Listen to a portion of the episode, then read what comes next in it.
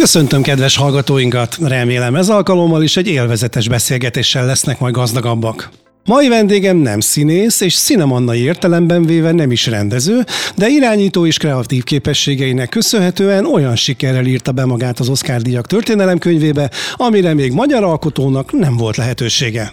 Mielőtt beszélgetni kezdenénk, tekintsünk végig a sikerhez vezető útján. Beszélgető partnerem első szakmai képesítését a Pataki István szakközépiskolában szerezte, majd a Gundel Károly vendéglátó és turisztikai technikum következett, ahol kimagasló eredményei következtében a gasztronómia fellegvárának számító Franciaországban nyert ösztöndíjat.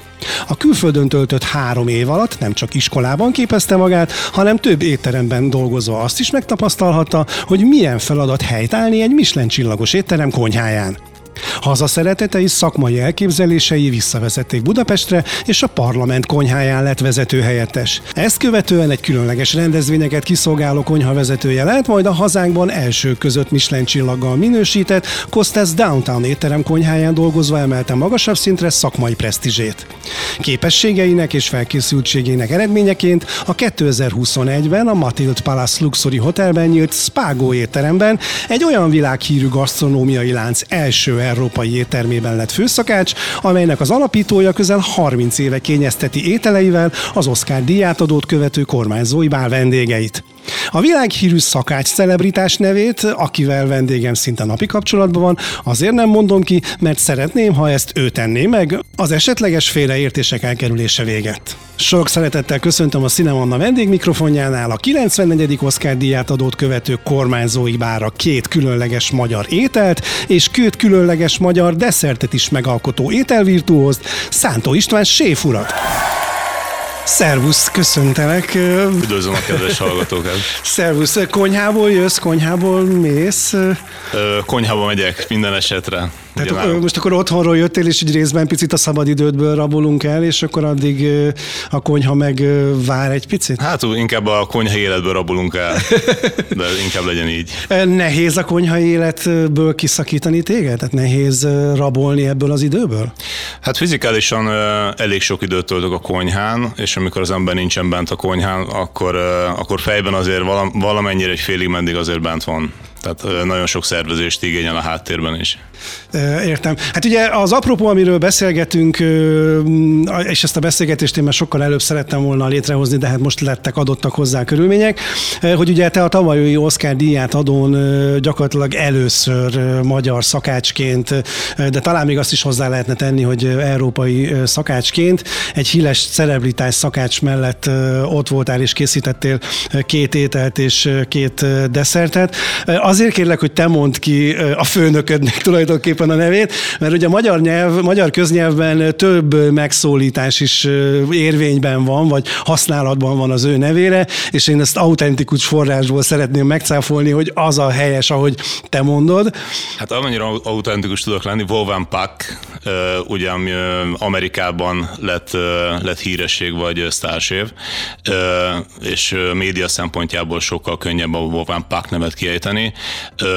Ausztriában ugye Puck ez annyira azért nem hangzatos, mondjuk így, és ez így terjedt el. És akkor hivatalosan Wolfgang Puck. Wolfgang Puck, igen, de ugye, hogyha most a születési helyét nézzük, ugye, ami Ausztria, akkor ugye valóban Pucknak kéne mondani. Van, így van. Sokáig egyébként bevallom őszintén, én is Pucknak mondtam őt, mint ahogy ugye a Schwarzeneggert sem Schwarzeneggernek kell mondani, ugye, vagy hát ugye erről megoszlanak a vélemények, meg David Dakovnyi, meg David Dacsovnyi, tehát vannak különböző ilyen eredet és kiejtésbeli különbségek.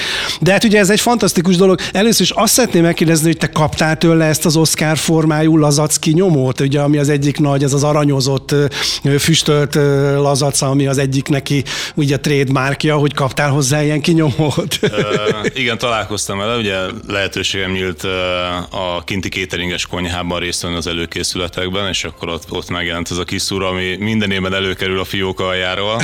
Tehát az elmúlt 20 évben minden egyes alkalommal ez, a, ez az étel különlegesség, ez megtalálható volt az Oscar. De hogy, és neked van ilyen otthon? Tehát, hogyha te akarnál egy ilyen kinyomóval, ilyen Oscar formájúval kinyomni valamit, akkor te tudnál? Kaptál hát, ilyet? Ilyen szintű Oscar fétisem nincsen. nincsen ilyen kinyomom, de következő alkalommal. Hozzá egyet, légy szíves! Pedig ezzel rengeteg pénzt lehetne keresni az Oscar rajongó körében. Szóval, hogy ugye a Spágonnak lettél a, a séfjeit, nagyjából próbáltam felsorolni a, a szakmai előéletedet, elnézést, ha valami kimaradt, de hogy tulajdonképpen te hogy kerültél kapcsolatba magával a Wolfgang Puck catering céggel? Hát azért ugye ők, ez az első európai éttermük, ugye, és ugye Amerikában, ha jól tudom, majdnem száz éttermük van, és azért ő tényleg egy nagyon-nagyon komoly brand, nem csak az Oscarnak köszönhetően, hiszen ugye a már a brandségének köszönhetően került ugye ő a, a kormányzói bálnak a konyhájának a vezetésére. Honnan jött a felkérés? Egy két évvel ezelőtt egy magyar szakember keresett meg telefonon, és, és felvázolta, hogy Wolfgang Puck országszámolású séf Budapesten egy nemzetközi spágó étterem, éttermének egységét nyitja meg, és ide keresnek vezető séfet. És akkor ezt követte egy többkörös interjú, ugye hozzátartozik, hogy, a, hogy Pucknak világszerte közel száz étterme van, különböző színvonalú minőségű célközönségű, és ehhez ugye nagyon nagy, nagyon nagy csapatra van neki szüksége. Van, van egy első számú korporés séfje, akivel első körben volt egy, egy online interjú, és akkor itt felmérte a, a képességemet, úgymond a gasztronomiához való látásmódomat, mennyire vagyok tájékozott, stb. És hogy hogy az a szemlélet, amit ők ugye a Spágo étteremben követnek, vagy vallanak, azzal úgy rendelkezek el illetve próbált így feltérképezni, hogy milyen viszonyok vannak itt Magyarországon a gasztronómia területén, milyen lehetőségek, milyen akár alapanyagbeszerzési források, stb. stb. És akkor nem is főztél nekik, tehát ilyen próbafőzésed nem volt? Tehát ez már egy olyan szint, amikor már az, hogy most valaki hogyan aprítja a hagymát, az már nem is kérdés? Hát azt mondom, hogy megvoltak előtt ugye a referenciáim, aki engem megkeresett, úgy lehet mondani, hogy tisztában volt az addigi pályafutásommal, és, és úgymond ők ajánlottak be a, a Wolfgang Puck csapatnak. Uh-huh. És amikor megvolt a, úgymond a személyes szimpátia, és látták azt, hogy, hogy az a srác el fogja tudni vinni ezt az egységet, akkor, akkor indítottuk be úgy hivatalosan a folyamatot. És akkor ezt követte egy két hónapos úgymond ilyen tréningezési időszak, uh-huh. tehát az egész korporét csapat eljött Magyarországra, még nyitás előtt. De akkor, már, de akkor már mondjuk az étterem, mint olyan, az már akkor állt, és készen az volt? Az étterem az állt, berendezésében úgy 90-95%-ában már minden helyben volt. És tehát akkor azt lehet mondani, hogy gyakorlatilag az étterem, tehát mondjuk a konyhának a felszerelését, hogy mi legyen a konyhában, tehát hogy milyen fritőz, milyen sütőlap, stb. stb. az gyakorlatilag te már készen kaptad, és az már mondhatni úgy, hogy egy Spago standard volt, neked azt már csak úgymond be kellett lendíteni? Lehet mondani, hogy igen. Egy-két dolgon még, még finom, finom, vagy finom hangolás történt, és akkor ugye a, a következő etap volt ugye a, a személyzetnek a felvételiztetése, illetve Hát azt ugye lehet mondani, hogy, hogy egy nagyon nagy vállalkozási külföldről, egy főleg Amerikából történő étteremnyitás itt Európában, tehát ez egy elég nagy kockázat is, én úgy gondolom, főleg így két év az ő részükről. Itt például arra gondolok, hogy nem tudhatják, hogy mennyire képzettek a szakemberek Magyarországon, uh-huh. milyen források vannak, akár alapanyag szinten, milyen éttermi kultúra van. Tehát, hát ebben nyilvánvalóan a te döntéseidre, meg a te tanácsaidra támaszkodtak feltételezem. Mindenféleképpen ő nekik van egy nagyon erős brandjük, tehát egy nagyon erős uh-huh. ö, ö, erejük cégszinten, tehát ezt a részét ők hozták. Tehát, uh, még mielőtt elindultunk, akkor kértek tőlem egy magyar menüt. Nekik volt egy amerikai menüjük, és akkor ezt a kettőt fésültük össze, tehát ők is biztosítottnak akarták magukat gondolni olyan szempontból, hogy azok a receptúrák, amiket ők már évtizedek óta követnek, azok biztosítják majd a minőséget. Ehhez ugye meg kellett találni az összes forrást, hogy, hogy mindent be tudjunk szerezni hozzá, illetve a Spágonak a, a étterem koncepciójának a, jellegzetessége, hogy az étlap másik fele viszont helyi ikletésű. Uh-huh. Hát, így jött bele ugye az én szerepem, illetve Aha. a magyar csapatnak a szerepe, és ettől lesz más és különleges, mint akármelyik Spágo étterem világszerte. Uh-huh. Hozzátartozik, hogy világszerte öt Spágo található még, abból kettő Amerikában, egy Hawaiion, egy Isztambulban és egy Szingapurban és ez az első európai egység. Uh-huh. De azt hozzátenném, hogy Parknak Európán belül van másik étterme is, tehát Londonban is van másik étterme, más, megnev, más brand alatt működik, uh-huh. más célközönséggel, de ez az első olyan igazi uh, európai spágó. Ahogy vissza tudsz emlékezni a mm, beépülési folyamatra, uh, mikor volt az a pillanat, amikor érezted, hogy hú, hát ez meg lehet, én leszek a főszakács? Uh, nagy izgalommal nem törtött el oda, azt megmondom őszintén, mert uh, sok, én nagyon sokat nem hallottam Volvánpákról, és uh, ez kiderült, hogy uh, hogy a gasztronómiában jártasanak egy része hallott már róla, de nagyon sok minden nem tudott hozzáfűzni. Tehát mm. elég sok interjút készítettünk a, a személyzettel, akiket ugye felvettünk későbbiekben, és, és nagyon kevesen tudtak róla. Max így utána néztek, hogy jobb színben tűnjenek fel az interjú alatt. Mm ő most robbant be utána egyből, tehát hogy, hogy itt lehet érezni azt, hogy milyen, milyen média ereje van, és milyen, milyen brand értéke van annak, amit ők felépítettek uh-huh. az elmúlt évtizedekben hogy így pár hónap alatt valójában a magyar gasztronómiában jártasoknak szinte százszerzéka tudta, hogy, hogy ki az a Volgán és, és mi az a Spago. Uh-huh. Miben más, ugye említetted, hogy van magyar vonatkozású étlap, meg van a, a, a Volgán Pákurnak a saját receptjein alapuló étlaprész is, de hogy ezen felül miben más mondjuk a fine dining éttermeken belül a Spago? Ami itthon fine diningot jelent, az én, az én ö, olvasatomban, vagy tapasztalatom alapján az inkább ö, tehát egy ilyen kóstolómenükre alapozott, ö, ö, kisebb vendéglétszámot befogadó, nagyon kellemes, nagyon magas minőségű ö, étterem. Ez nálunk megvan minőségében, hangulatában, érzetében, sokkal kötetlenebb, sokkal lazább. Mi alakártos szisztémában dolgozunk, tehát, tehát nem, nem egy kóstolómenüket kínálunk. Tehát nem az van, hogy akkor időre oda kell érni, hogy most kezdik majd el felszolgálni a menüt, és akkor végig kell ülni azt a x időt, amíg a séf megálmodta a menüt, hogy a kedves vendég befogadja, hanem gyakorlatilag, hogyha én azt mondom, hogy szeretnék egy barátaimmal egy vacsorát eltölteni, lefoglalom az asztalt, amikor oda megyek, az étlapról kiválasztjuk, és akkor gyakorlatilag mi azt választunk az étlapról, amit akarunk, nincs egy ilyen kötött menüsor, amit végig kell lenni. Lehet így is megfogalmazni, illetve hozzátenném, hogy még tehát befogadó képesség szempontjából is az étterem extrém budapesti viszonylatokat tekintve, tehát vannak olyan esték, amikor 200 fő is megfordul nálunk. Wow, azért ez sok. Tehát ez, ezt lehet mondani, hogy sok és ez ugye nem jellemző, nem jellemző Budapesten. Aha. A, a Pakúrral végül is neked a, mondjuk az Oscar előttig volt kapcsolatod? Találkoztatok? Beszéltetek? Tehát végül az ő tenyerébe csaptál bele, hogy akkor igen, én viszem a budapesti éttermet?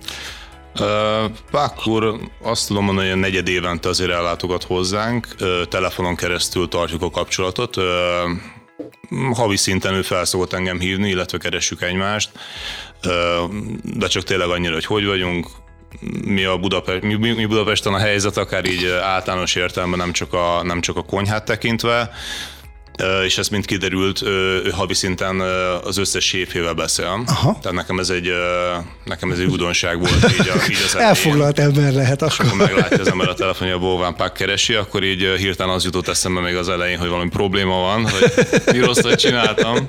És Úristen. akkor kiderült, hogy, hogy iszonyatosan nagy profizmus van bennük, uh-huh. és, és valóban sajátjának gondolja az összes éttermét még egy idő elteltével is.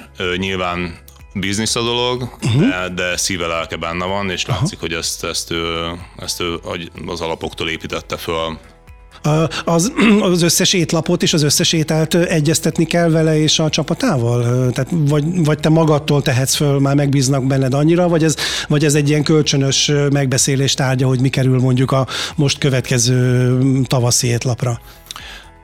Hát úgy lehet elképzelni, hogy a, legelső menünél, amit fel, amivel indultunk még két évvel ezelőtt, ott ugye a, az ételeknek egy része az ilyen klasszikus szpágós fogás volt, ami biztosította nekik az alapot, hogy, hogy, hogy ugyanazon az alapokon gyökerezzen, mint az összes többi szpágó, illetve Volvánpáknak is meg legyen a, az óhaja ilyen szempontból. A másik fele az ugye általunk készített magyar, magyar ízeket biztosító ételek voltak.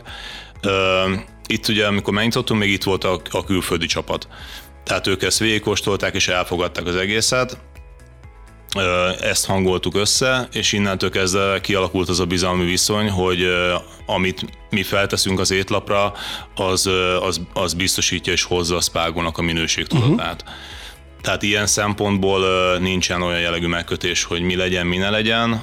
Teljesen nyitottak vagyunk egymás viszonyát tekintve. Nekem is ez így tud kielégítő lenni, uh-huh. hogy, hogy bele tudom tenni a saját kreativitásomat vagy víziómat, és nem egy, egy ilyen, egy ilyen kopi, kopi dolog, uh-huh. ami, amit ugye most receptúrákat követünk, van, vannak ilyen elemek, amit maximálisan tiszteletbe tartunk az étlapon, de viszont azt lehet mondani, hogy az étlapnak most a háromnegyede az már olyan, olyan, ö, olyan étel, ami, ami rajtunk keresztül megy, és, és ez nekik is egy fejlesztés, tehát minden, minden egyes étterem fejleszti az egész rendszert. Uh-huh. Tehát mi, amit bele tudunk tenni újdonságot, kreativitást, az, az nekik is jó. Nekünk uh-huh. meg ad egy stabilitást az, hogy ők ott vannak mögöttünk, tehát ez egy olyan viszonyrendszer, ami mind a két oldalról, mind a két oldalról kielégítős nyertes. És olyan van, vagy lehet, hogy amikor most jön a tavaszi étlap, akkor mondjuk üzeni Pakkur, hogy jó, akkor a, a, a Spago klasszikus menü listából ez meg ez kerüljön ki, és ez meg ez kerüljön be helyette. Vannak ilyen javaslatok, van olyan vezetőséfje, aki, aki szintén ilyen két havonta ellátogat hozzánk. Egyrészt megnézi azt, hogy hol tartunk, megnézi azt, hogy valamit újra kell hangolni. Ez ilyenkor nagy para, amikor itt van a revizor? Nem kell annyira szigorúan nézni a dolgot, de mi a megvan egymás irányában a, a szakmai és emberi tisztelet is, illetve a kölcsönös bizalom, tehát uh-huh. mi tartjuk azt, amit, amit vállaltunk, és mindenki Nyilván. tudja, hogy hol van a helye a rendszerben. Uh-huh. Ő neki különben, egy japán séf, neki az a feladata, hogy mire a Wolfgang megérkezik, minden úgy történjen, ahogy a Wolfgang szeretné. Tehát igazából így megterít neki. De, de azt lehet mondani, hogy amikor ők ide látogatnak, azért olyan óriási teendőjük ő szerencséjükre, meg mi szerencsénkre nincsen. Értem. Hát kanyarodjunk rá erre, a, erre az Oscar kirándulásodra, ami azt gondolom, hogy szakmailag egy nagyon komoly uh, siker, ezt kár is lenne uh, vitatni, hogy virágávtárs szavait idézzem a, a tanúból, de ez egyszerűen hogyan jött elő? Ő keresi az új ízeket és az új ételeket a különböző éttermeiből, és ilyenkor jött egy levél, hogy akkor lehet az ajánlatokkal jönni, vagy ez fordított irányban tőletek jött, hogy hát javaslatunk van erre, arra. Teljesen naív vagyok, nem, de próbálok az lenni. uh, minden történet nagyon egyszerű. Uh, pont nálunk volt Wolfgang Pak, kint ült az Eresztői vacsora alkalmával, egy pár napos látogatása során, és akkor egyszer csak így fölnézett, hogy, hogy hát, hogy jó lenne majd magyar ételt lerakni az Oscar, Oscar menü sorába, vagy Oscar asztalára. És ő gondolkozzak már rajta. És tehát teljesen ez, szabad kezet Ez adott. mekkora flash volt? Ö, abban a pillanatban, vagy ezekben a pillanatokban én legalábbis nem szoktam megérni akkora ö, ö, flashként, ahogy te fogalmaztál. Ö, meg gondolkoztam, mi legyen, amivel meg tudjuk mutatni a, a magyar ízeket, alkalmas lehet ö, egy Oscar gálán, közkedvelt ételről legyen szó, ami nem osztja meg a közönséget, hanem inkább, inkább könnyen befogadják, könnyen fogyasztható legyen, ne legyen túl nehéz, stb. stb. Elkezdtünk olyan szempontrendszerek alapján gondolkozni a csapattal, hogy, hogy mi az, amit érdemes lenne adni, és uh-huh. lehet, hogy ez egy ilyen egyszerű alkalom, tehát akkor, akkor tényleg így mutassuk meg, hogy úgy, úgy tömören mi az a magyar gasztronómia, vagy, vagy milyen ételek jellemzik. És akkor tettünk javaslatot, amikor a menü összeállt, akkor Wolfgang már nem is volt helyben, és akkor elkészítettük, fényképpel elküldtük, tehát hogy kaptunk, adtunk egy ilyen egyszerű leírást az ételekről, és mivel tisztában volt azzal az ízvilággal, amit mi képviselünk a magyar vonatkozásában a menünek, a, a Spago étlapján, így így gondolható, hogy érezte azt, hogy ez, való, ez jó lesz, külcsín szempontjából rendben van, és akkor ott hangoltunk még rajta valamennyit, de azt tudom mondani, hogy szabad kezet kaptunk benne teljesen. És ugye akkor ebből nem én szeretném elmondani, kérlek, hogy majd te mondd el, hogy mi, mik lettek ezek az ételek. Tehát, hogy akkor ebből lett a... És akkor ebből lett a, a menü az Oscaron 2022-ben, a paprikás csirke, vagy hortobágyi palacsinta, most már egy kicsit átalakítva, vadas, amit marrapofával készítettünk, és, és ilyen gyökérzöldségpürével, ugye, meg egy eszterházi torta, ami egy klasszikus kialakításban került elkészítésre, illetve a somlói galuska, ahol, ahol elég sok csavart vittünk be a rendszerbe, de de összetársában meg ízvilágában teljesen a somlói galuskát hozza. A, ahogy most megnéztem a beszélgetésünk előtt a Spágónak az étlapját, az a vadas, ez a marhapofa, ez most is étlapon van még mindig. Így van, így van. És ugye az Oscar gálát követően ö, feltettük ezeket az ételeket az étlapra, tehát volt ilyen külön kis box a az étlapon belül, mint, a, mint az Oscar specialitások, és jó pár hónapon keresztül fent volt a, a Spago étlapján, és a, a legsikeresebb tételek a mai napig még fönt vannak. E, és a, ezt a marhapofát, ezt a vadast invented by Séf úr, ezt átvette más Spago étterem is? Erről még nem tudok, azt tudom, hogy gulyáslevesünket már, annak a receptúráját már Igen? angolra fordítva már elküldtem már régebben másik étterem részére. és akkor hát ugye kiindultál az Oszkára ezzel a, ezzel a recepttel, vagy ezekkel a receptekkel, ugye ment itthon a, a kísérletezés, vittél magaddal magyar kollégákat, vagy te csak egyedül érkeztél, és előre elküldted a receptúrákat, hogy akik ott majd neked a segítőid lesznek, azok felkészültek legyenek. Tehát hogy ment ennek a magának a díját díját adó vacsorának az elkészítése, hiszen ebből mindegyik ételből több századaggal kellett készíteni, tehát ez nem úgy van azért, hogy gyere cipohan bekaplak, tehát hogy pláne ráadásul ugye teljesen más gasztrokörnyezetből származó séfekkel kellett dolgozni, tehát hogy, tehát hogy hogy volt ez? Hát az első lépés az volt, hogy kellett írni egy alapanyag listát, hogy a, a receptúrákhoz milyen alapanyagokra van szükségünk kint az Oscar gálának a, a vendéglátás részért van egy, van egy, egy francia származású séf, aki, aki egy hatalmas kéteringes konyhát visz, és a, az Oscarnak a rendezvényére az ő összefogásával készülnek el az ételek. Én vele vettem fel a kapcsolatot, elküldtem a receptúráimat, elküldtem, hogy az adott adagmennyiséghez miből, milyen mennyiségre van szükségem, és akkor ezt így leegyeztettük, és mire én kiért, kimentem, kiutaztam, akkor minden már be volt szerezve azokhoz az ételekhez, amiket, amiket mi készítettünk. És a, a híres quality control, tehát a minőség ellenőrzés, az akkor gyakorlatilag rá lett bízva, és te csak mondtad, hogy mit szeretnél, milyen minőségben, hogy és miként. Tehát tejföld, hogy találtak neked előre? Volt tejföld meglepő. Hát a, a minőség... Na de hogy a tejföld alatt nem biztos, hogy egy, egy, egy Amerikában élő francia séf pont ugyanazt gondolja, mint te itthon.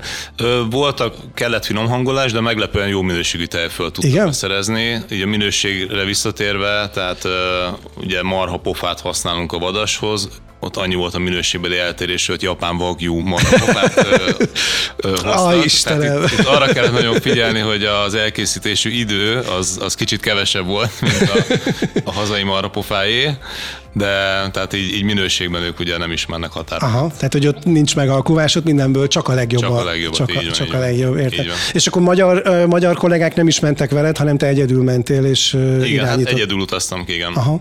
Ö, És ugye a fűszerpaprikát itthonról vitted Magyarországról, mert azt én is, amikor amerikai barátaimnak Los Angelesbe főztem, és ott vettünk hozzá fűszerpaprikát, akkor a pörkölt az nem olyan lett, mint hogyha Magyarországról vittük volna. De hát azért a Los Angeles reptéren én is paráztam egyszer-kétszer, mikor már utána én vittem a paprikát, hogy, hogy mi van akkor, hogyha a, a bőröndöket szagoló kutyus kiszagolja, hogy Kávé, kávéba csomagoltam. Ja, hogy te, volt, te, te, hogy te rutinos voltál, értem, jó, oké. nem, szerencsére nem volt vele, vele probléma, bár jó pára jelezték, hogy ezt lehet, hogy nem kéne, de megkockáztattam a dolgot. Ugye a, a csirkepaprikáshoz, hogyha nem olyan a paprika, azért kiérződik. Ha Az a tejföl nem olyan, azt még ott lehet korrigálni azért. Aha. És ugye akkor mennyivel, mennyivel korábban érkeztél ki a ceremónia előtt? Egy héttel a ceremónia előtt, és egybe volt kötve egy kis tanulmányúttal is, uh-huh. tehát nem kezdtünk el egyből felkészülni a, az eseményre, fel, úgymond felfőzni az ételeket, vagy előkészülni, hanem e- lehetőségem nyílt más konyhájába is bemenni a, a Volvan Parknak, tehát Los Angelesben van még jó pár, jó pár éttermi egysége, uh-huh. eltöltöttem egy-egy napot, és akkor utána kezdtünk el egy, hát egy háromnapos előkészületet igényelt a, a felkészülés a, az Oscar menüre. Az mit jelent, hogy há- háromnapos felkészülés? Tehát, hogy hogy kell ezt elképzelni, hogy első nap elkezditek válogatni a zöldséget, meg Első nap pucolni? Vagy? megpucoljuk a, a hagymát, másnap felvágjuk a hagymát, és akkor harmadik nap megfőzzük, negyedik nap megesszük. Meg, meg, megeszünk, tehát hogy körülbelül, körülbelül így, vagy szóval ez mit jelent ez a felkészülés? Ö, tehát, hogy mondjuk te nekiálltál, és akkor az ott rendelkezésre álló alapanyagokból elkészítetted az ételeket, többiek figyelték, te meg finom hangoltad, hogy akkor kicsit többet, kicsit kevesebbet, kicsit tovább, kicsit rövidebbig?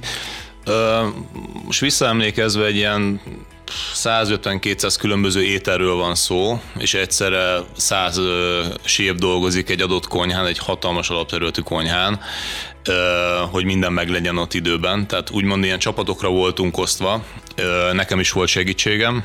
Bocsánat, egy közbeszúró kérdés, hogy ugye ez, a, ez az étterem, ez ugye van a, van a Dolby Theater, ami mögött van a Löws Hotel, és ugye ez a Löws Hotelnek a konyhája volt, ahol ti voltatok, jól tudom? Ez a konyha, ebből, vagy ebből a konyhából, vagy a bálteremből közvetlenül nyílik a konyha. Tehát ez egy két olyan hatalmas helység, ami egymás ö, szomszédságában van. És ez kifejezetten ilyen presztízs rendezvényekre létez, létrehozott ö, bálterem és konyha. Konyha így van, de ebből a konyhából gigantikus méretű rendezvények kültérjen, vagy külsős rendezvényekre is főznek, uh-huh. ahol ilyen több tízezer főket szolgálnak ki, Wow. akár a Super Bowl-nak a döntőjére. Wow. Igen, bocsánat, megszakítottalak, tehát hogy akkor ment a készülődés, igen. Tehát ez a, ez a háromnapos előkészület volt, és ugye előző nap már, már minden úgymond finishbe ö, volt, tehát minden megvolt ahhoz, hogy, hogy, hogy az ételeket úgymond befejező stádiumba hozzuk, és aznap ugye a tálalása volt, meg a, meg a megszervezése magának a kiadásának az ételeknek. Itt ugye azt még tudni kell, hogy a, hogy a, az ételek szempontjából nagyon gyorsan kell ö, mindent befejezni. Tehát a vendégek egy ilyen másfél óra alatt fogyasztják el ezt az összes ö, ételt, utána meg mindenki átadja magát a, a, a parti A hangulatnak. hedonista élvezetnek. Tehát uh, itt azt kell elképzelni, hogy amikor megtörtént a ceremónia, a vendégek föl uh, fáradtak a, a, a banket helyszínére, és akkor volt egy sípszó, és akkor mindenki elkezdte csoportosan a tálalást, és, és másfél órán keresztül meg sem állt a konyha, uh-huh. amíg, amíg ugye eljött a desszert időszak, és akkor nagyjából ilyen két óra alatt a vendéglátás részte, ez a része a vendéglátásnak az lezajlott. A bemutató szövegben nem tértem ki rá, de hogy ugye neked az első végzettséged az a cukrász, és csak utána lettél szakács. Tehát, hogy az, hogy gyakorlatilag te mind a két szakterületen igen otthonosan mozogsz, ez engedte azt, hogy akkor tényleg a, a cukrász desszert részét is te felügyelveteddel készítették el, meg a, meg a marhát és a hortobágyi palacsintát. Alias csirkepaprikás. Az nem volt megkötve, vagy nem volt megszabva, hogy hány ételt kell, vagy mennyi ételt vigyünk, tehát vihetünk volna két ételt is. Igyekeztünk kihasználni a lehetőséget, és akkor a, van egy nagyon erős cukrásapatunk a Matilt Palotában, és akkor velük, velük álmodtuk meg ezeket a desszerteket. De akkor azt is te felügyelted kint, hogy ők elkészítik, és magyar cukrász csapat nem ment ki veled, vagy igen? Nem, azt, azt az én felügyeletemmel készítettünk kint. Kint, aha, igen, értem. Igen. Amikor ott először próbafőztél, és mondjuk a többi séf szakács, meg feltételezem a Pákúr is megkóstolta, hogy akkor ez lesz a, a menü, akkor milyen reakciókat kaptál? Nagyon, nagyon pozitív reakciókat. Ugye ez azért lehet mondani mind a négy ételre, hogy egy új ízvilág, tehát nem Aha. egy megszokott amerikai vonal.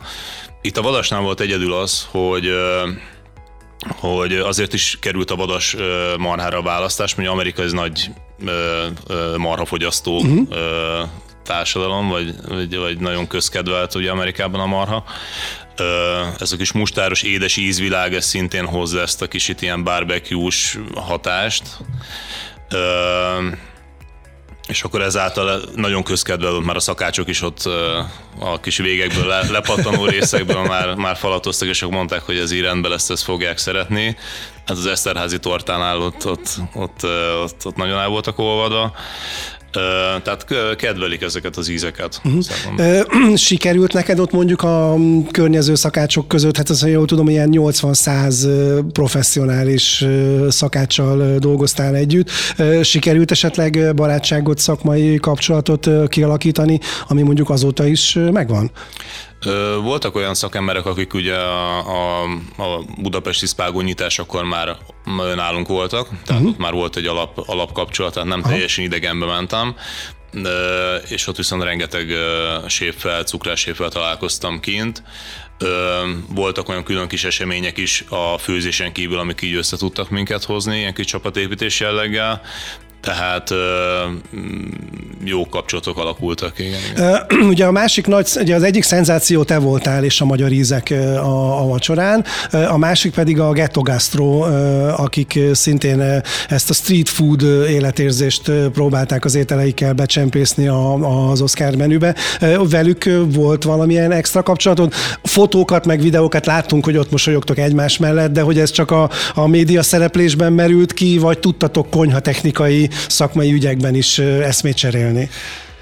Hát nagyon őszinte akarok lenni, akkor nem. Tehát ők, ők így utólag is nézve inkább a sót hozták. Igen? Tehát, hogy színesítették a mezőnyt.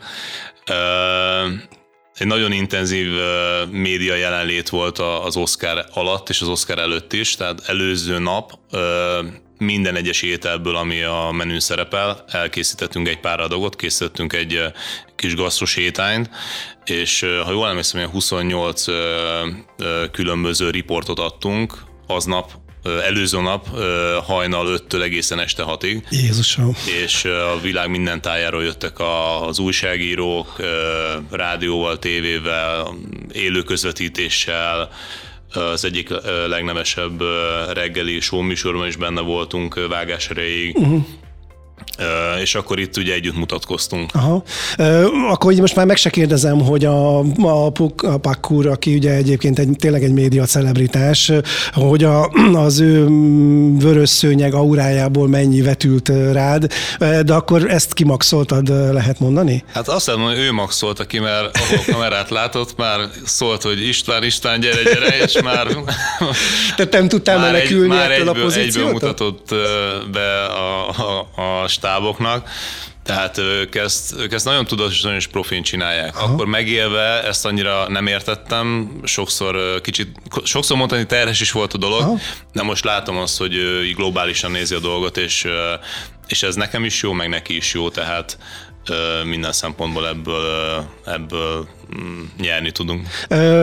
Hogy alakult az ázsiót, hogy hány Szántó István autogrammér adnak mondjuk egy Samuel L. jackson például?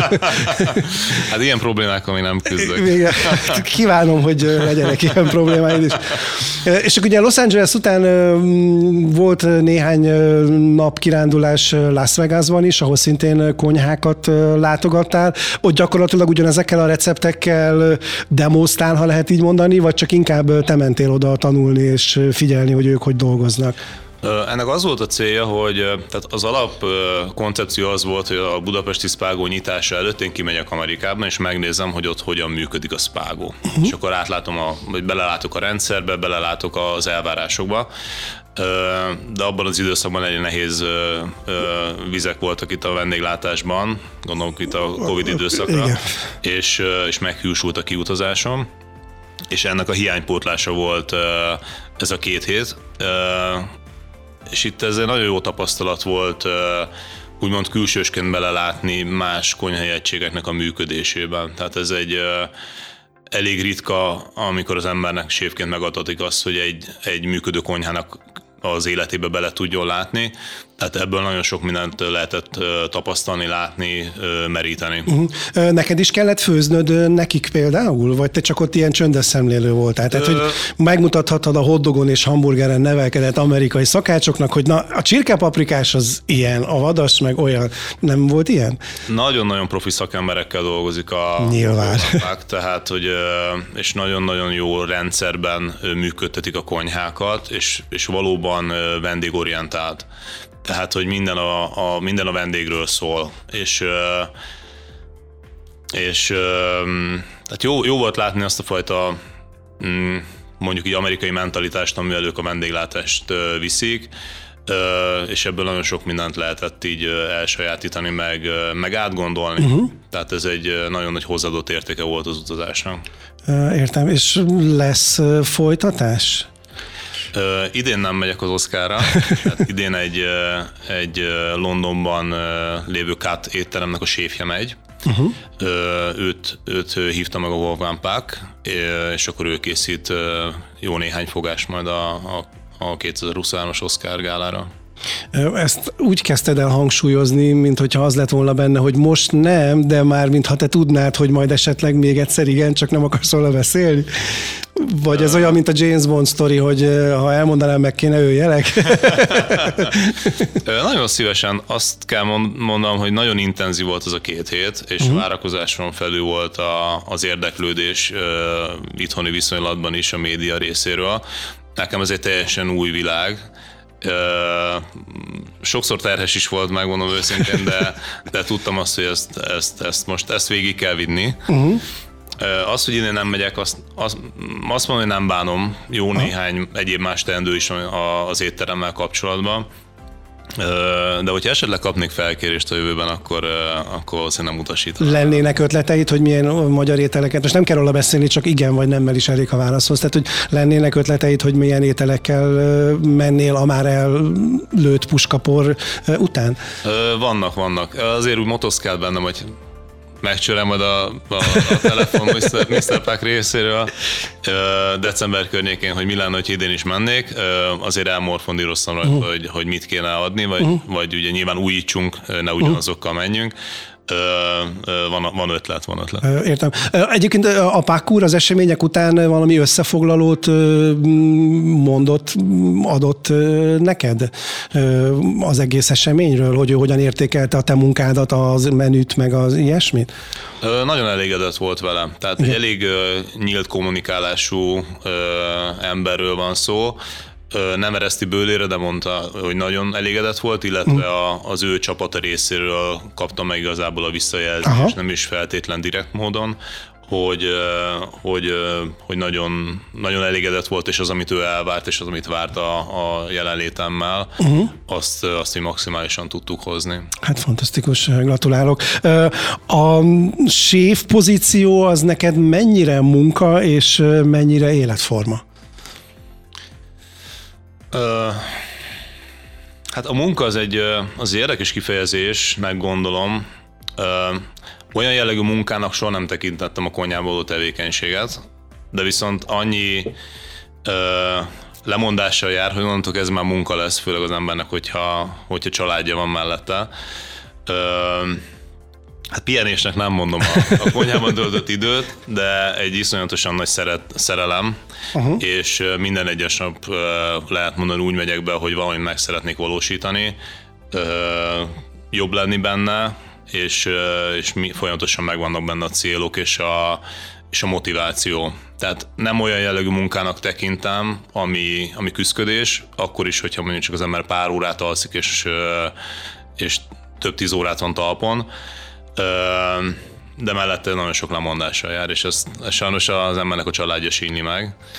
Szerencsére a, a feleségem kőkeményen tartja a frontot, és, és ezt az oldalt viszi és támogat benne, ami nélkül de ezt nem tudnám csinálni.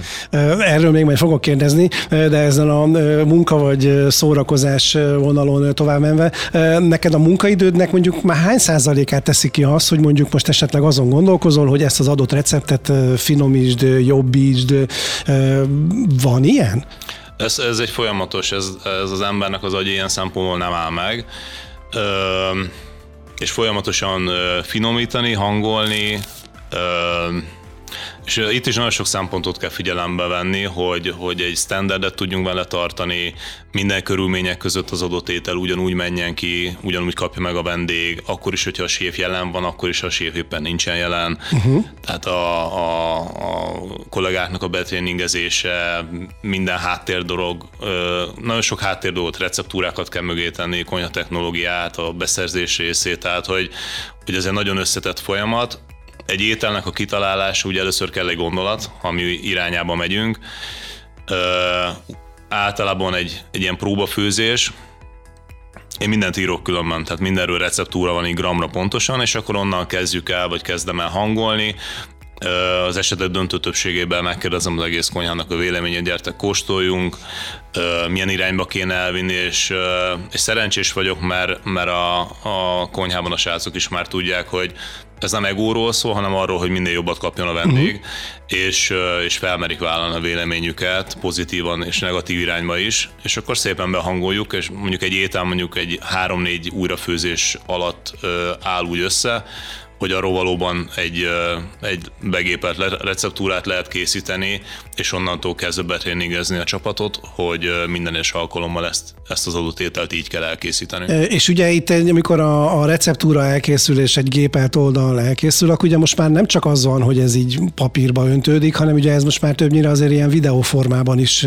megörökítésre kerül, hogy a, az összes konyha technológiai folyamatnak a megfelelő precizitásos adminisztrációja legyen. Jól gondolom? Gondolom én ezt? Hát fényképekkel szeretem illusztrálni a dolgot, de hozzátartozik, hogy ez, ez a háttérmunka sokszor sokkal több ideig tart, meg sokkal ö, ö, körülményesebb, mint maga az ételnek a lefőzése és elkészítése, de viszont ahhoz, hogy egy, egy, egy állandó minőségűt tudjunk adni és biztosítani, ahhoz ezt meg kell tenni. Uh-huh. Tehát ebbe, ebbe főleg ilyen, ilyen vendéglétszámnál ebben nem szabad kockáztatni. Világos. Te jársz egyébként piacra? Tehát te magad választod az árut, vagy már inkább te csak abból, amit elé tesznek, abból válogatsz?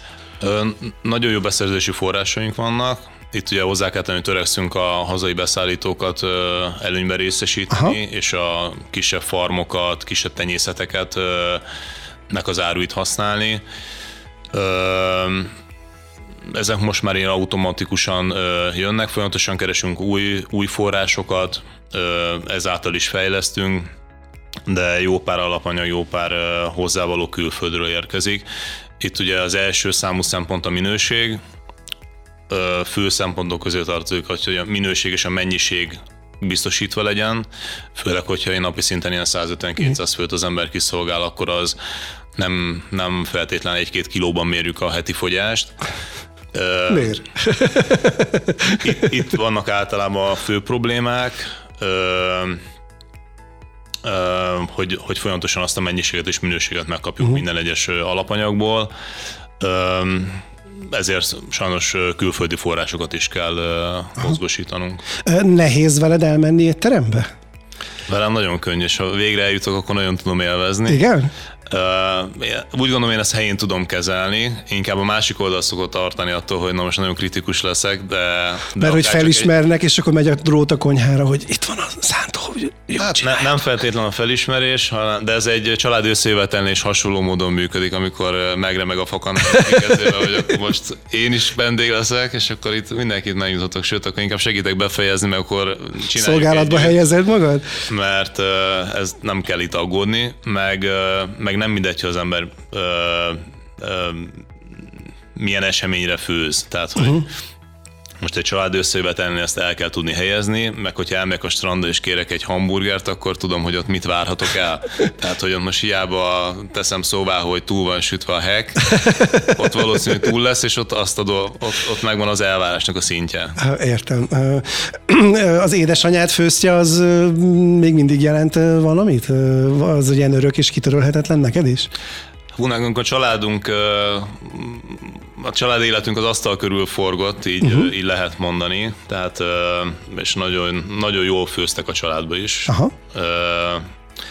Tehát innen szerintem hozok egy, egy elég erős vénát, Aha. és mai napig kedvelem azokat az ízeket, és, és vissza-vissza gondolok, meg, meg inspirál. Hát azért az embernek a gyerekkora azért jó esetben meghatározó, és, és és folyamatosan él benne. Valahogy kordában vagy tréningben tudod tartani, vagy kell tartanod az ízlelő bimbóidat, az ízérzékelésedet?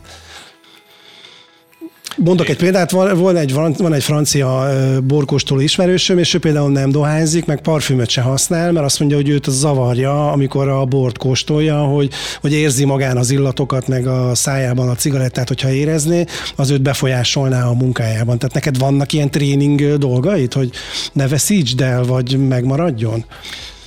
Tudatosan nincsen. Mondjuk hm. lehet, hogy egy, egy, egy borásznál ez még, még sarkalatosabb kérdés nincsenek ilyen, akár mondjuk így happy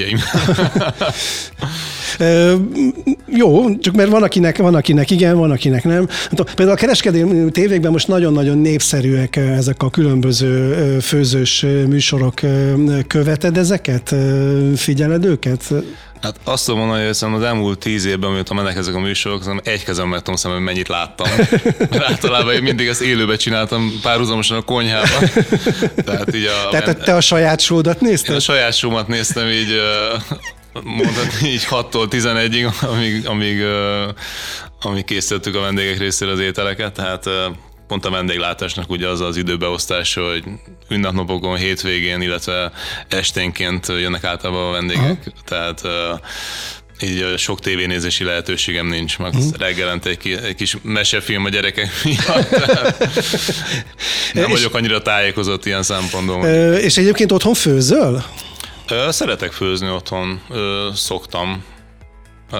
Hát itt is reggelent ugye a szendvics készítés az, az az enyém. De például a gyerekeidnek az uzsonnát azt te csinálod? Azt, azt rendszeresen én csinálom, tehát az reggel a reggel fél hét hét közötti program iskolába indulás előtt, hogy hogy apa elkészíti a szendvicset, néha megkapom, hogy most megint tettél bele salátát, azt most ne tegyél vele, vagy már unom a nem tudom micsodát, tehát ilyenkor, ilyenkor nem én vagyok a főnök.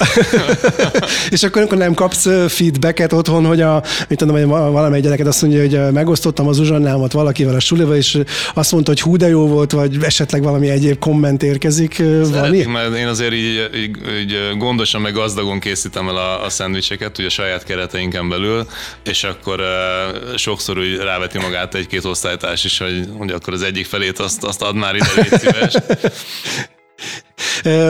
És mennyire elvárás neked például, hogy az otthoni konyhád az olyan legyen mondjuk, mint a benti, vagy van ilyen összehasonlítás, vagy ilyen mérce, vagy, vagy nem is törekszel erre? Nem volt ilyen soha, nem, uh-huh. nem törekszem. Úgy minden kézre áll, tehát ezt most uh-huh. így azt mondani, hogy úgy, úgy kényelmes, meg, uh-huh. meg ezt így leosztottuk a feleség, hogy a konyha az, enyém, úgy rendezem be, hogy szeretném.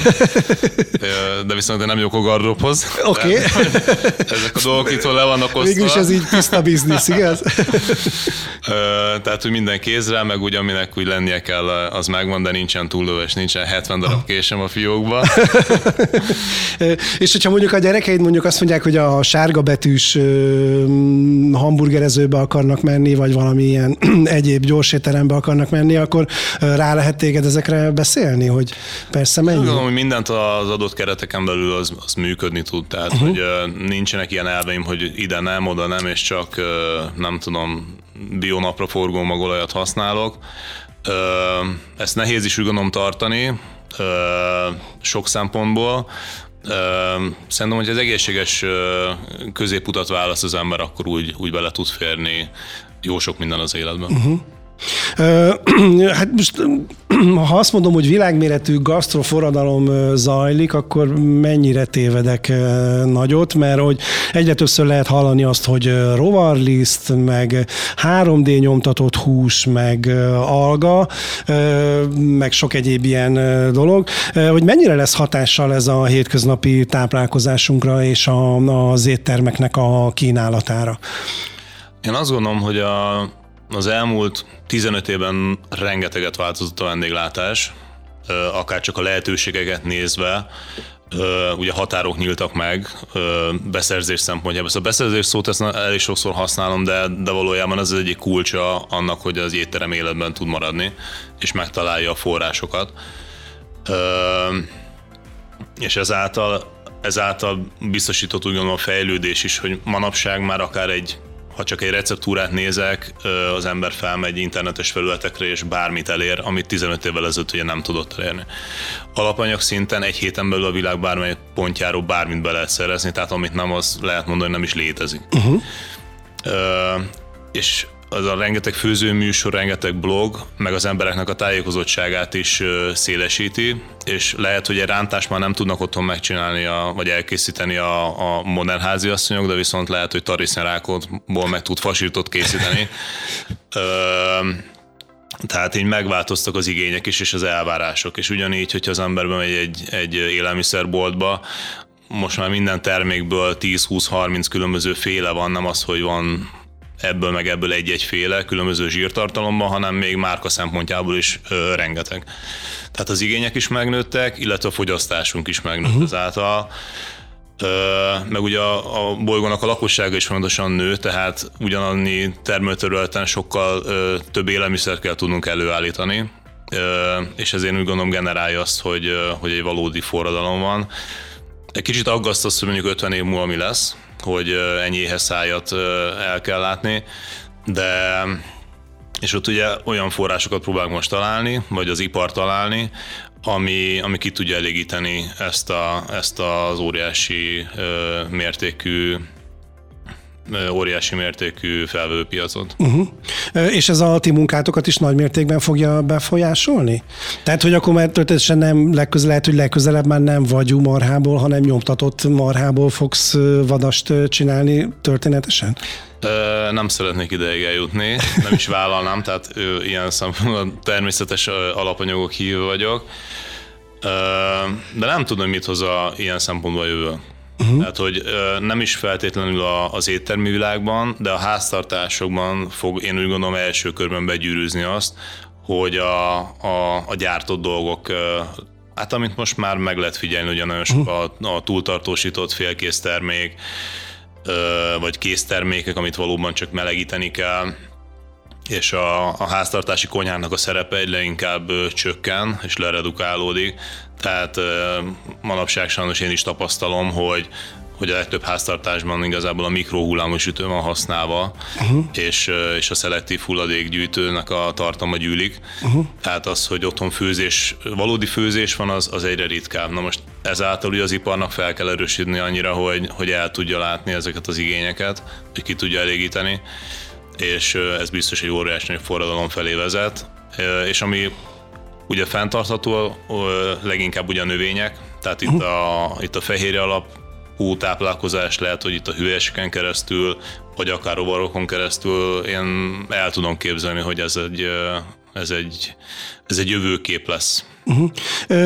Én, mint háztartásvezető, gyakran találkozom azzal, hogy például ha főzök valamit, és én magam főzöm az alapanyagokból, akkor a gyerekeim, mikor fogyasztják, akkor ők azt mondják, hogy jaj, ez túl fűszeres, jaj, ez túl ízes, mert hogy rájuk már ez a sárga betűs hamburgerező, meg egyéb gyorsételmi ételek az ízvilágukra és az íznormáikra már olyan hatással van, hogy ami, ami úgymond az a klasszikus házias íz, azt már befolyásolja. Tehát, hogy ti éreztek például a vendégkörnél ilyen jellegű változást, vagy elmozdulást? Úgy gondolom, hogy aki étterembe jár, a tisztában, hogy milyen helyre megy. Tehát, hogy nem véletlen minket választ, aki meg a sárga betűs étteremláncba megy, az is egy tudatos döntés vagy választás.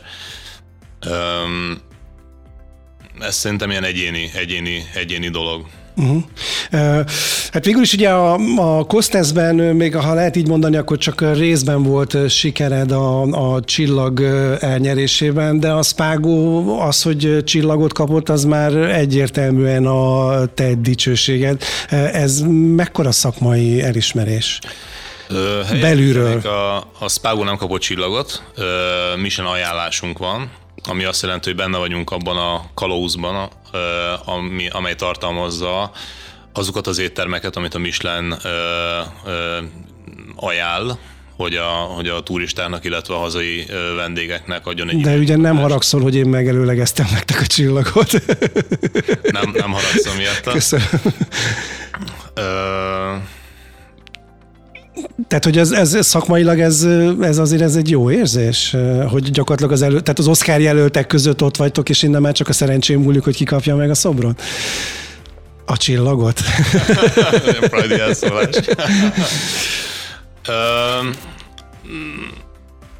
Hát erre nehéz válaszolni. Én úgy gondolom, hogy a, a Spago keretén belül a Michelin csillag az, az nem feltétlen cél. Az, hogy van egy ajánlásunk, az, az én úgy gondolom, hogy, hogy teljesen rendben van, és azzal a, azzal a minőséggel színvonallal tudunk bírni.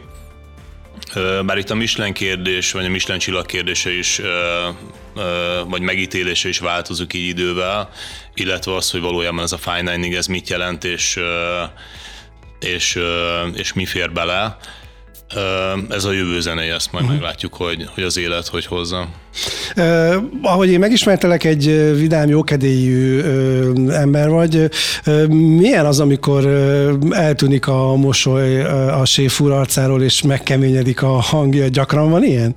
Hát itt inkább a kollégákat kéne uh, kérdezni. Hát megesik, megesik az igazság, uh-huh. hogy uh, hogy az el, hát nem azt mondom, hogy elkerülhetetlen, valaki biztos el tudja kerülni sévként, de ez a, a folyamatos nyomás minőség tudat mindent időre kell elvégezni, ö, ugye úgymond szervizidőben, a szervizidőnek hívjuk azt a, azt a periódust, amikor az em, a vendégek megérkeznek, tehát uh-huh. az nálunk ilyen 6-tól fél 11-ig, akkor, akkor ugye ott nincs könyörület, uh-huh. hát ott mindennek úgy kell menni és úgy kell zajlani, és ott abban a pillanatban folyamatosan megoldást kell találni a felmerülő problémákra. Egy iszonyatosan tehetséges jó csapatunk van, akik tudják azt, hogy hogy a sév kezében van a, ő az összefogó láncszem, vagy az összefogó erő, tehát hogy valóban ha a sév mond valamit, azt azonnal teljesíteni kell, azért, mert én vagy én, vagy a helyettesem jobban tudja azt, hogy abban a pillanatban mi a, a legjobb a megoldás szempontjából uh-huh. az adott helyzetre. Ilyenkor lehetnek feszültségek, de, de ezt a csapat is kellő intelligenciával kezeli, és nem személyes problémát, vagy nem személyes ellentétnek uh-huh. fogja fel, hanem tudja, hogy ez kizárólag szakmai dolog, és, és ebben nincsen utána semmilyen hosszú távú konfliktusunk. Vagy adott esetben megbeszéljük, hogyha az ember nem úgy szólt, vagy nem az volt a, az arcára írva, de ezt mindenki főleg ennyi idő után már így helyén tudja kezelni. Engem kellemes meglepetésként ért, hogy az interjúra is tömegközlekedéssel jöttél, és azt mondod, hogy a tavaszi, nyári, őszi időszakban a Spágóba is biciklivel mész.